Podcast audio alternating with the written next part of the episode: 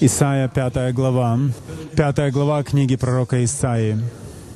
Здесь мы можем с вами видеть поэму, которую на протяжении столетий библейские ученые, они говорили, что это одна из самых прекрасных песен, когда-либо написанных. Я помню, как годы тому назад в университете нам также говорили, что песня о винограднике, которая здесь написана, что это одна из самых прекрасных песен, когда-либо написанных в истории. Если мы с вами не читаем это на иврите, наверняка мы упустим глубину значения, глубину красоты этого. И наверняка эта песня, она полна глубокого значения также и на других языках. Давайте посмотрим пятую главу книги пророка Исаия. Это известно как, как песнь о винограднике. Здесь пророк, мы видим, начинает говорить, и он говорит, «Воспою возлюбленному моему песнь возлюбленного моего». У пророка здесь он описывает ту близость, ту, ту, ту тесность взаимоотношений, которая была у него с хозяином виноградника. Он говорит, у возлюбленного моего был виноградник на вершине уточненной горы, второй стих. И он обнес его оградою и очистил его от камней, и насадил в нем отборные виноградные лозы, и построил башню посреди его, и выкопал в нем точило, и ожидал, что он принесет добрые грозды, а он принес дикие ягоды. У хозяина виноградника было это прекрасное место, где он построил, посадил, насадил этот виноградник. Он тяжело работал, обрабатывал его, окопал его, убрал все камни, посреди в нем построил башню для охраны и посадил там самое прекрасное, самый прекрасный виноградный, виноградный сорт. Сорек — это что-то а, очень редкое, что-то очень ценный сорт. Во время сбора унижая он пришел в этот сад, ожидая получить там прекрасные виноградные плоды, но вместо этого дикие, дикие ягоды проросли там. И на иврите это значит, что они такие э, с неприятным запахом даже были. Что же случилось с этим виноградником? Теперь, теперь мы видим, начинает говорить хозяин виноградника в третьем стихе. «И ныне, жители Иерусалима и мужи Иуды, рассудите меня с виноградником моим». Четвертый стих. Что еще надлежало бы сделать для виноградника моего, чего я не сделал ему? Почему, когда я ожидал, что он принесет добрые грозды, он принес дикие ягоды? Хозяин виноградника говорит, что еще мог я сделать? Я сделал все возможное. Я посадил виноград, я заботился о нем, я убирал камни, я обрабатывал землю, я защищал его от врага. Пятый стих. «Итак, я скажу вам, что сделаю с виноградником моим. Отниму у него ограду, и будет он опустошаем, разрушу стены его, и будет попираем». В конечном итоге мы видим, что хозяин виноградника, виноградарь, он настолько расстроен этим, он сокрушен, что когда он пришел в этот виноградник, ожидая получить прекрасный плод, Вместо этого там были дикие ягоды. Он был тем, кто поставил, поставил забор, и он сжег этот забор, он убрал этот забор. Забор, который удерживал врагов. И этот виноградник, он стал местом попирания, по которому животные могли свободно ходить. Я, мне кажется, что эта поэма, она очень, очень сокрушительная для сердца, когда человек столько много работает, ожидает получить столь много, а вместо этого он получает что-то, чего совсем не заслуживает. Шестой стих. Он говорит, «И оставлю его в запустении, не будут ни обрезывать, ни вскапывать его, и зарастет он тернами и волчцами, и повелю облакам не проливать на него дождя». И после этого мы увидим, видим, кто это. Седьмой стих. «Кто это, кто говорит? Виноградник Господа Саваофа есть дом Израилев, и мужи Иуды, любимое насаждение его. И ждал он правосудия, но вот кровопролитие. Ждал правды, и вот вопль». Здесь мы видим, как Бог говорит к жителям Иуды. говорит к жителям Иерусалима, Израиля, с сокрушенным сердцем он говорит, «Я сделал все. Что еще мог я сделать?» Но вместо того, чтобы найти плод в том, чего я ожидал, что я насадил, я, я поражен тем, что я нашел там. Потому что то, что я нашел, это горький плод. Давайте обратимся к песне песней, к песне Соломона. Четвертая глава, четвертая глава книги «Песни песней». Песня песней Шира Ширим на иврите. Это значит, что, что эта песня выше всех песней. Нет иной подобной ему. И это является еще одной прекрасной, величественной поэмой, описывающей общение жениха и невесты. И здесь в четвертом стихе мы видим, как жених говорит к невесте. Двенадцатый стих. «Запертый сад, сестра моя, невеста, заключенный колодец, запечатанный источник». Представьте себе, как жених говорит невесте своей, «Ты источник, ты как сад, ты как колодец». Тринадцатый стих. «Рассадники твои, сад с гранатовыми яблоками, с превосходными плодами, киперы с нардами, нард и шафран, аир и корица со всякими благовонными деревьями, мира и алоэ со всякими лучшими ароматами.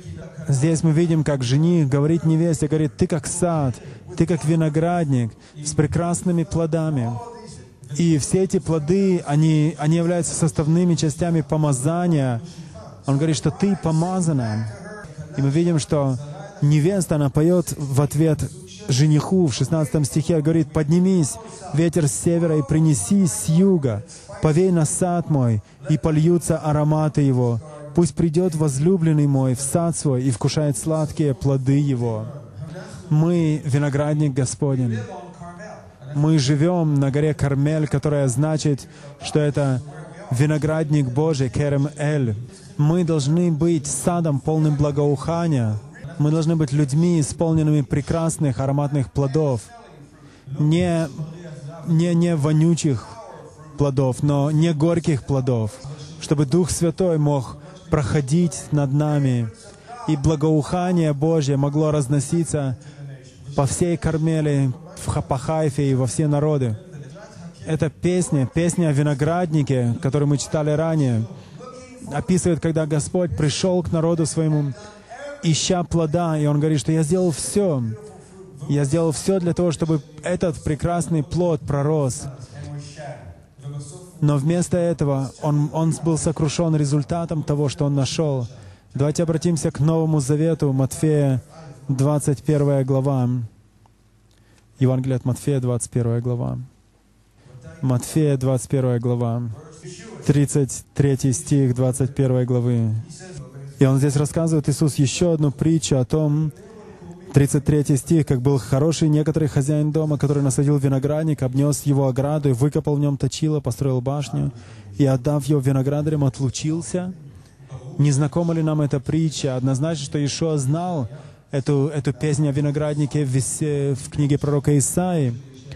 Он здесь говорит, обращается к этой притче, к этой песне о виноградаре. Он говорит здесь своему народу, он говорит, сам говорит, сам говорит, вот, говорит, вот, был, был хозяин дома, который, который тяжело работал для того, чтобы насадить виноградник.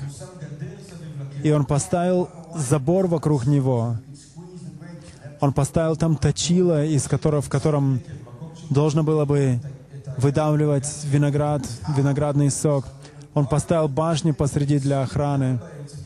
И после этого он ушел и отдал этот виноградник виноградарам, чтобы они заботились о нем. 34 стих. Когда же приблизилось время плодов, он послал своих слуг к виноградарям взять свои плоды. Пришли служителя для того, чтобы получить плод, плод свой, плод, который по праву принадлежал человеку.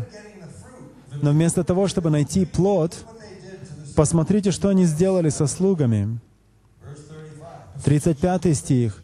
«Виноградари, схвативши слуг его, иного прибили, иного убили, а иного побили камнями». Они начали побивать, бить служителей этого хозяина. Они бросали на него камни. Они убили даже некоторых. Он послал еще слух, они поступили с ними так же. Еще хуже. В конце концов, он посылает к ним своего сына, и они убили его. Сына, которому принадлежит хозяина виноградника. И Иешуа здесь рассказывает эту историю. И когда он рассказал эту историю, он окидывает взглядом людей, к которым он обращается, и говорит им. И он говорит, что вы думаете, хозяин дома должен сделать? И посмотрите, что они говорят ему. 41 стих. Говорят ему, злодеев этих предаст злой смерти, а виноградник отдаст другим виноградарям, которые будут отдавать ему плоды во времена свои. Господь ищет плода. Мы благодарим Господа за дары Духа Святого. Если у вас есть дары Духа Святого, я надеюсь, что они у вас есть, то это дар. Не считайте это своей заслугой. Он дал это вам. Это дар. Но плод, плод Духа Святого, плод — это что-то, что должно развиваться, что-то, о чем-то следует заботиться. Мы должны поливать его, мы должны окапывать его, мы должны насыщать этот, питать этот плод, для того, чтобы он мог вырасти в прекрасный, сочный плод. И первые плоды Духа Святого, первый плод — это любовь. Если у вас есть любовь, тогда и все остальное будет занимать свое место. Господь, Он пришел в виноградник свой. Он, он любил людей, Он любил их, и Он сделал для них все возможное. Но что Он не сделали с Ним? Как они Ему ответили? И тогда Господь говорит, хорошо, тогда я этот виноградник отдам другим. Та любовь, которую Господь хочет излить в своем винограднике, Он хочет, чтобы подобный, положенный плод был принесен в нашей жизни, проявился в жизни нашей. Давайте посмотрим Римлянам пятую главу. Римлянам пятая глава, пятый стих. «А надежда не постыжает, потому что любовь Божия излилась в сердца наши Духом Святым, данным нам». Если, если вы знаете Иешуа, если у вас есть личное взаимоотношение с Ним, если вы приняли Его в сердце свое, и вы знаете Его, то тогда Он говорит, что Он излил любовь свою в наши сердца. Это слово «излил» значит, что Он буквально залил вас этой водой. Ему это стоило всего. Он пошел на крест. Он умер за грехи мира. Он был, он вернулся к Отцу. Дух Святой излился. И Он говорит, что любовь Божия, она излилась в сердца ваши. И он приходит в виноградник свой, ища людей, которые любили бы друг друга. И это начинается с того, чтобы любить Его со всем, всем сердцем. Потому что Он излил уже эту любовь нам, это неимоверное количество своей любви. Иоанн, апостол любви, которого называли так, который видел, как Иешуа умер на кресте. Иоанн, который возложил голову свою на грудь Иешуа на последней вечере. Он сказал следующее. Он сказал, в том есть любовь, что не в том, что мы любим Бога, но Он возлюбил нас, и Он послал Сына Своего для того, чтобы быть умилостивлением за наши грехи. Возлюбленные, если Бог любит нас таким образом, то и мы должны любить друг друга. Он возлюбил нас еще до основания мира. Мы любим Его, потому что Он первый возлюбил нас и умер за нас. И то, чего Господь ищет в своем винограднике, это своей любви. Он ищет плода. Он ищет плода Духа Святого. Любовь, радость, мир. У вас не может быть радости и мира без любви. Еще один плод — это долготерпение, и однозначно нельзя быть долготерпеливым без любви. Я практически чуть не сказал, в особенности в Израиле. И я вчера был с одним братом из Греции, и он говорит, там, там так же само все. Бог, Он ищет любовь. Давайте посмотрим Римлян, пятую, пятую главу, восьмой стих. Как мы получаем любовь Божию? Восьмой стих пятой главы послания Римлянам. «Но Бог свою любовь к нам доказывает тем, что Христос умер за нас, когда мы были еще грешниками». С Его любовью нельзя спорить. Он доказал ее нам, Он проявил ее, Он сделал это, Он показал это нам. И это, и это великолепно, что мы можем видеть ее. Каждый раз, когда огонь Божий, Дух Божий спускается на меня, я всегда просто поражен Его любовью. Поражен тем, что Он может любить меня так сильно. Это, это поразительно, потому что Он великий, вознесен, Он восседает над вечностью, а я кто? Но Он живет с теми, кто сокрушен сердцем и смирен духом.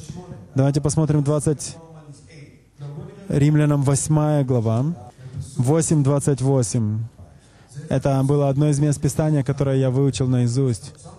Иногда не все так уж в жизни складывается хорошо, но мы знаем, что любящим Бога, призванным по Его изволению, все содействует ко благу. Те, кто любит Его, и те, кто призван им. Это невероятное обетование, что даже когда все валится из рук, все рушится, если вы любите Бога, и вы ходите в Его призвание, в Его цели, Он выведет это все ко благу. В нашей программе здесь, на Ора Кармель, когда молодые ребята подходят к нам, они, они горят в огне для Господа, они ищут волю Божью. И это прекрасная вещь, которую мы должны познавать. И я говорил им, ты читал 1 Фессалоникийцам 4.3, что воля Божья для тебя — это освящение твое. Ты имеешь в виду быть святым? Это ли ты то, что ты говоришь? Дух Святой, Он Дух Святой.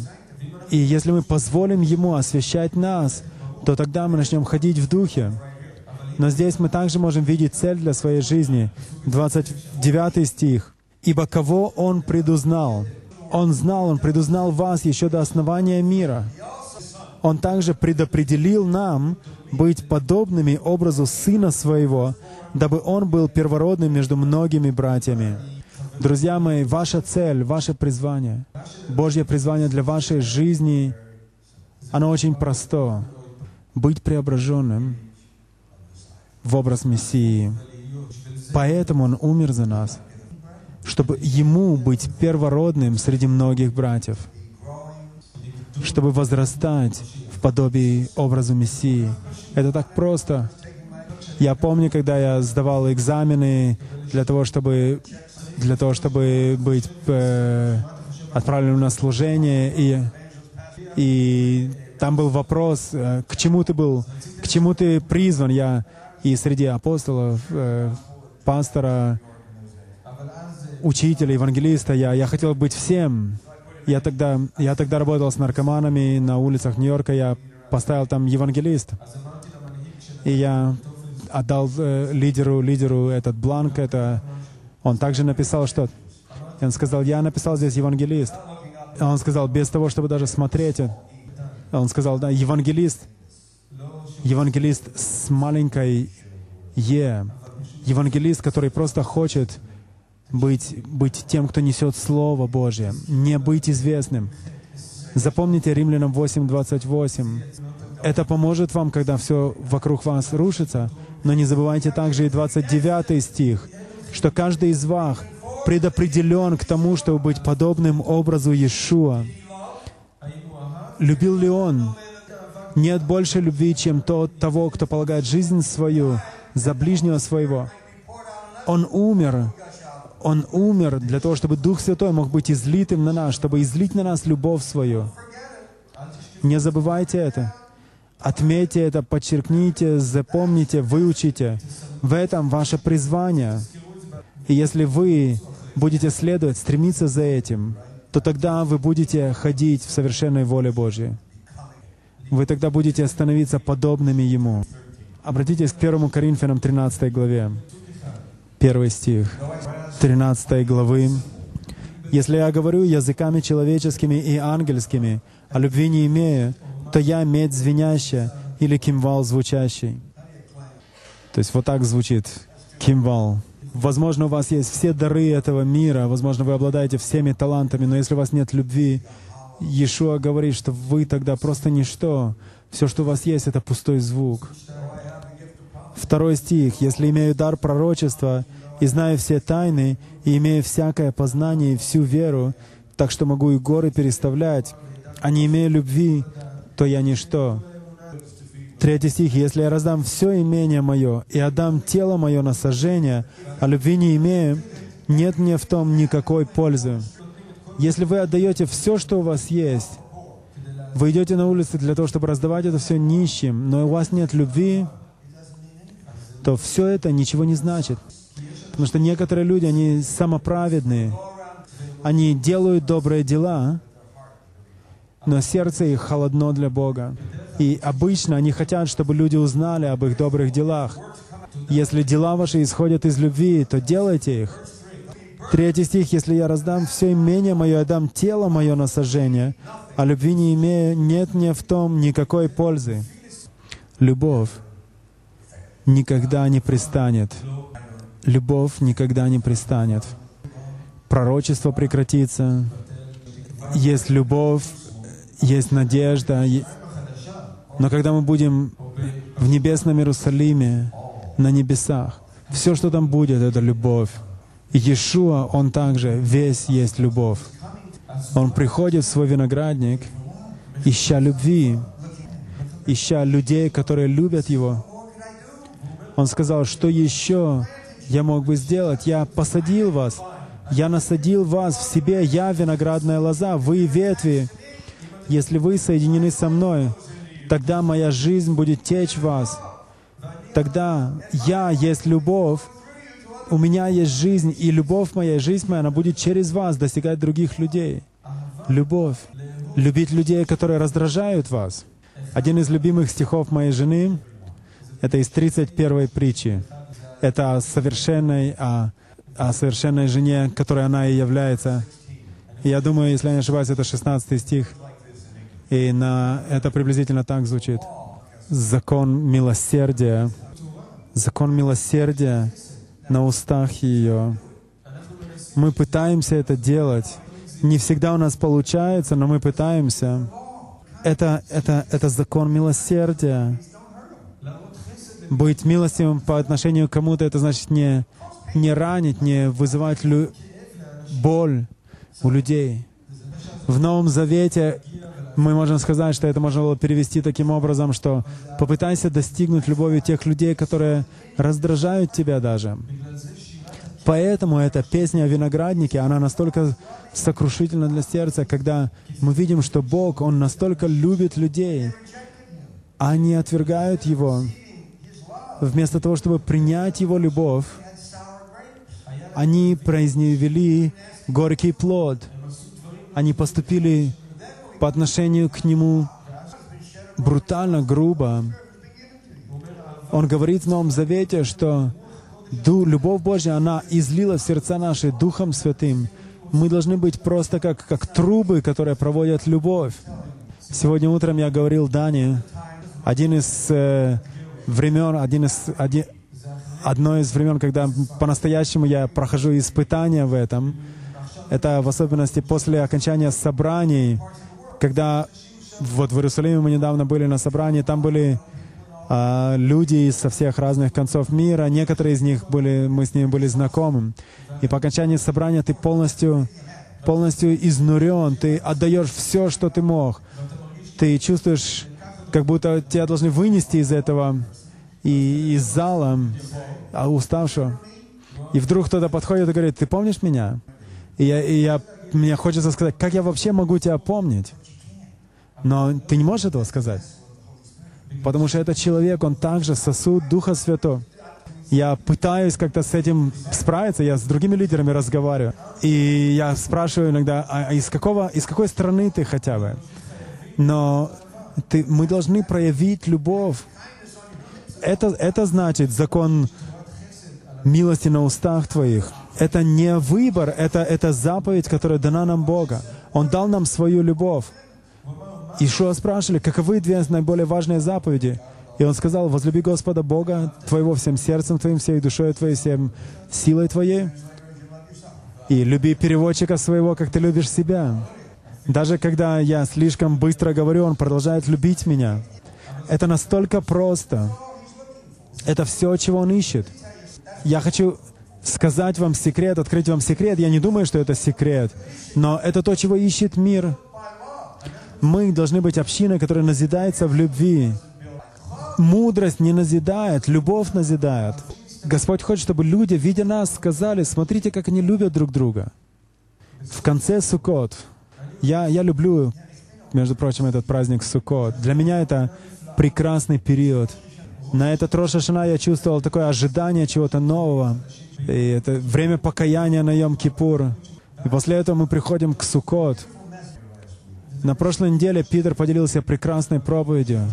Я за это время ездил в Иерусалим, и там мы застряли в одной из самых больших пробок, которые когда-либо видели за 20 лет, но это была прекрасная возможность вырабатывать в себе милосердие. Мы по пути заехали э, э, попить кофе, кофе в, в одном месте, отдохнули немножко, но но это прекрасное время, это праздничное, это пророческий знак, этот праздник, когда люди всех народов приходят в Иерусалим для того, чтобы поклониться Господу. И у нас на улице, улица вдруг оказалась закрыта, и все соседи там празднуют, делают барбекю, сидят в сукот.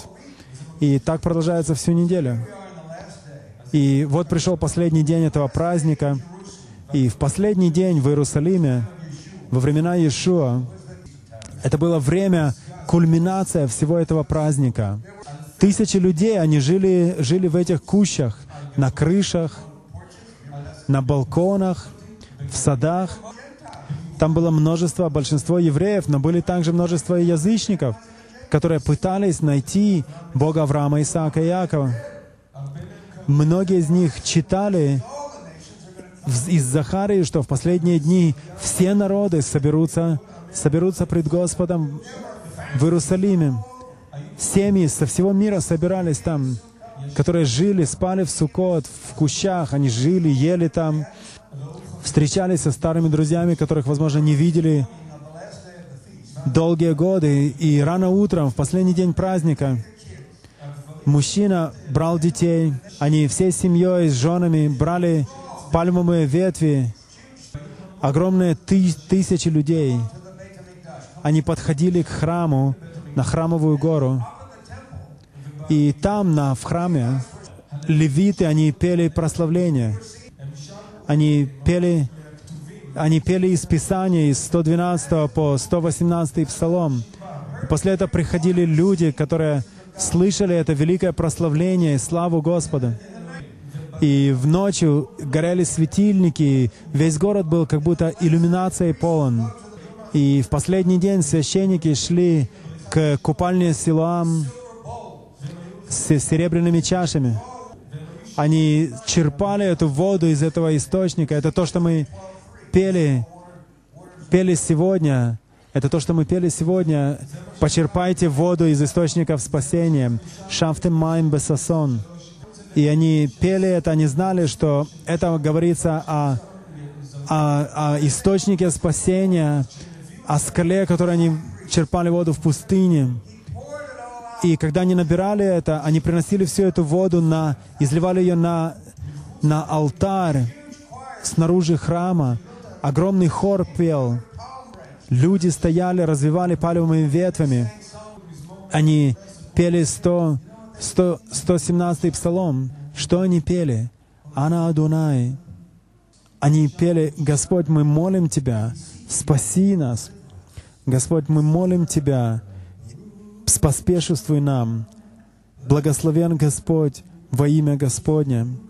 Они пели благословенное имя Господне, они пророчествовали. И в этот момент, в самой кульминации этого праздника, праздника этих семи дней праздника, когда люди взывали Господу, когда они взывали о спасении, об искуплении, когда они пели «Благословен, грядущий во имя Господня», человек вышел, вышел из храма. Он встал посреди этой толпы.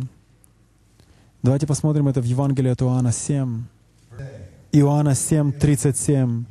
В последний же великий день праздника стоял Иисус и возгласил, говоря, «Кто жаждет, иди ко мне и пей».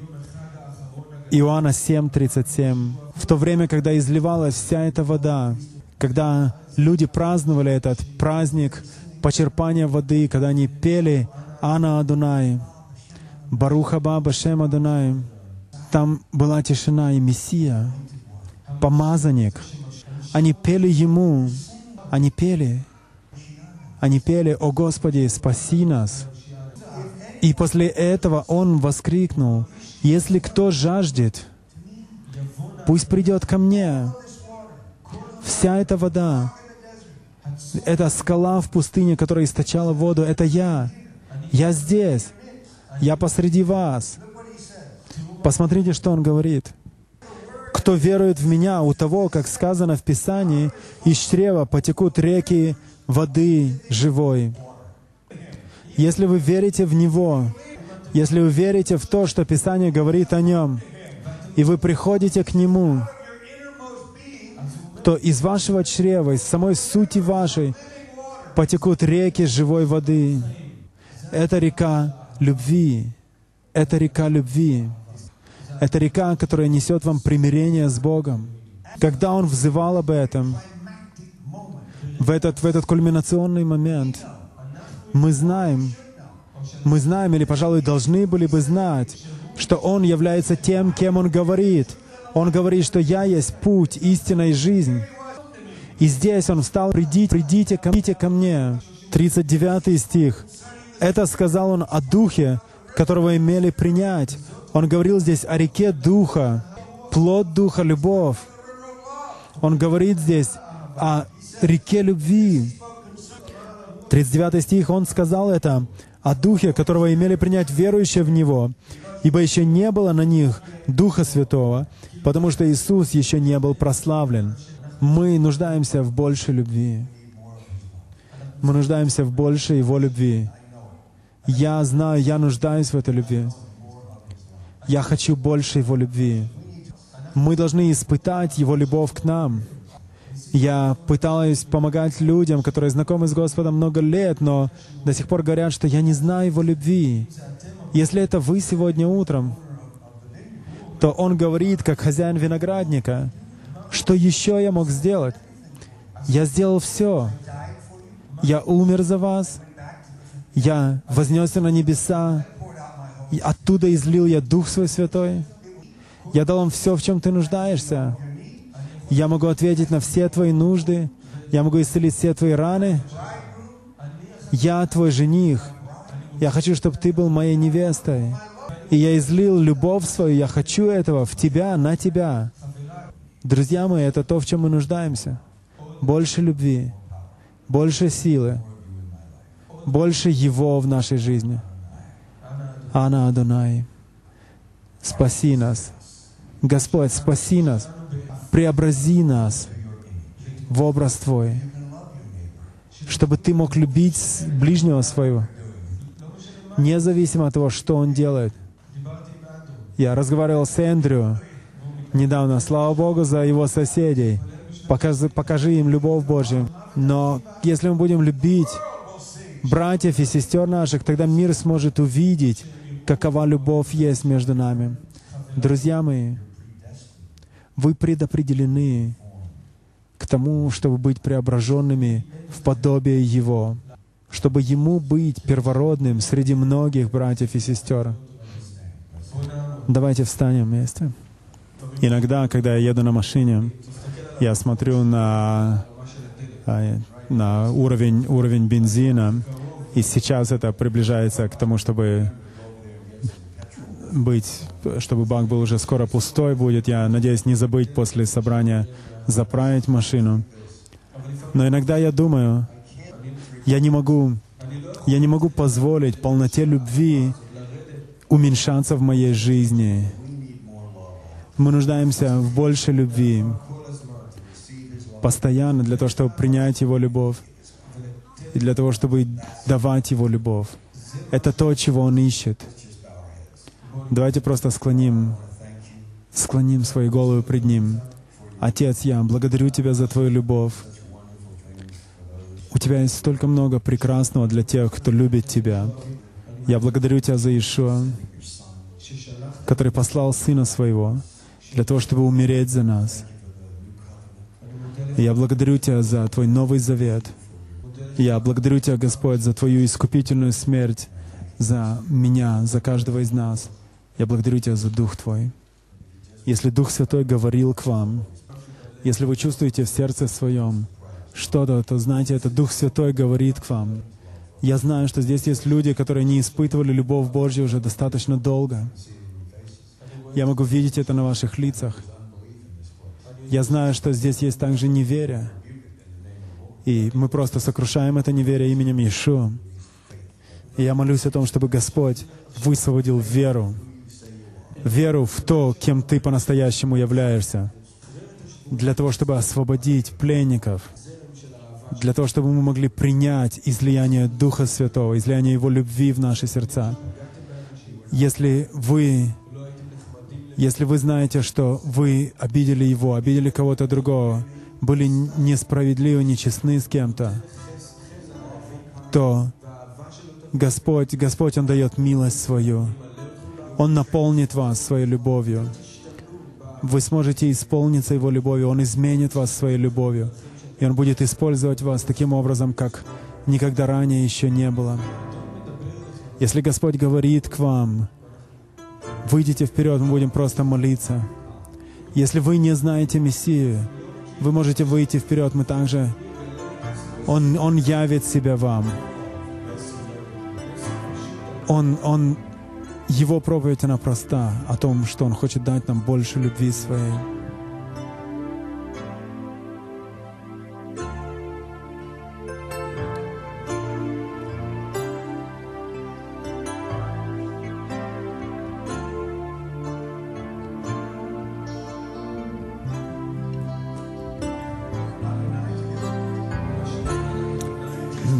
Давайте вместе, вместе петь Ана Адунай.